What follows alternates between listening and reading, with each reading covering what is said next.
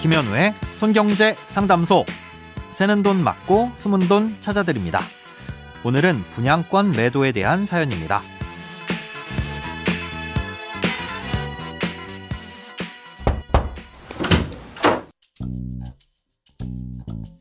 안녕하세요.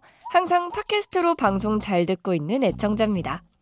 저는 2022년 전매 제한이 없는 전용 면적 84제곱미터 아파트에 당첨됐습니다. 현재 중도금은 무이자로 진행되고 있고 내년에 입주 예정입니다. 하지만 입주가 어려울 것 같아 분양권을 매도하려고 하는데요. 분양권을 매도하게 되면 어떠한 불이익이 있는지 알고 싶습니다. 인터넷 검색해도 잘 나오지가 않네요.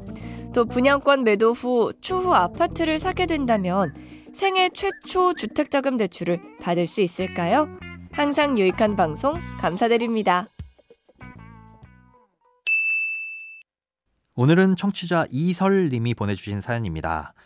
분양권은 등기가 나오기 전 단순한 권리의 상태입니다.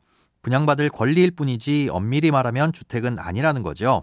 하지만 여러 가지 제도에서는 주택과 동일하게 취급하는 경우도 있습니다. 아, 일단 질문 주셨던 생애 최초 주택자금 대출의 경우 한 번도 주택을 취득한 적이 없으셨다면 분양권을 소유한 이력이 있었다고 해도 대출은 받으실 수 있습니다.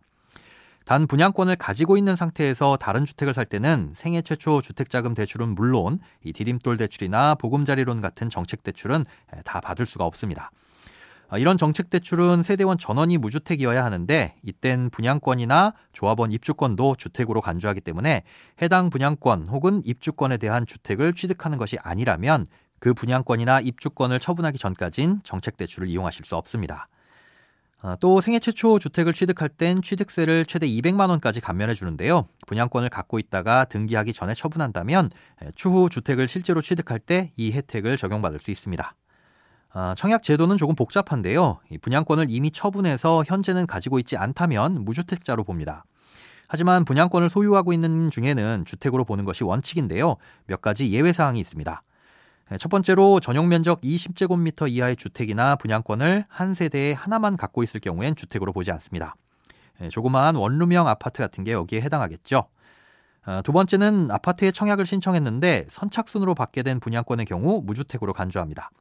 아, 예를 들어 어떤 아파트에서 100세대를 모집하는데 100세대보다 많은 사람들이 신청을 했다면 그땐 뭐 가점제니 뭐니 해서 우선순위를 따져보고 입주자를 선정합니다. 아, 그런데 100세대보다 적은 50명만 신청을 했다면 다른 부적격 사유가 있지 않는 한 모두 다 당첨이 됩니다. 음, 사실상 선착순이죠.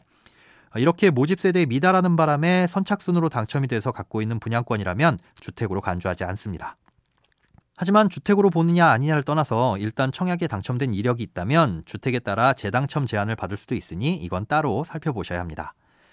네, 다음으로 분양권을 매도했을 때 세금에 대해 설명드리겠습니다. 재산을 처분했을 때 차익이 생기면 그 차익에 대한 양도소득세를 내야 하죠. 아파트 분양권도 마찬가지인데 단기간 내에 처분하면 세금을 좀 많이 내야 합니다. 취득 후 최소한 2년은 지나야 기본 세율을 적용받는데요. 그 전에 처분한다면 훨씬 높은 세율을 적용받습니다. 만약 분양권을 받은 후 1년 이내에 처분하면 지방세 포함 77%의 세금을 내야 하고요. 2년 이내에 처분하면 66%의 세금을 내야 합니다. 예를 들어 분양권을 처분하면서 1천만 원의 차익이 생겼다면 적게는 660만 원에서 많게는 770만 원을 세금으로 내야 한다는 거죠. 똑같은 1천만 원의 차익이더라도 2년이 지난 후 처분한다면 지방세 포함 66만 원의 세금만 내면 되니까 단기간 내에 처분하면 10배 이상의 세금을 물게 됩니다.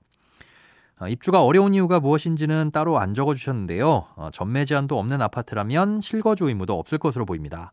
또 최근 실거주 의무도 입주 후 3년 이내에만 하면 되는 것으로 법이 완화되기도 했고요.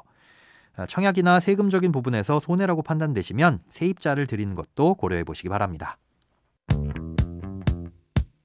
돈에 관련된 어떤 고민이든 상관없습니다. imbc.com 손에 잡히는 경제 홈페이지로 들어오셔서 고민 상담 게시판에 사연 남겨주세요.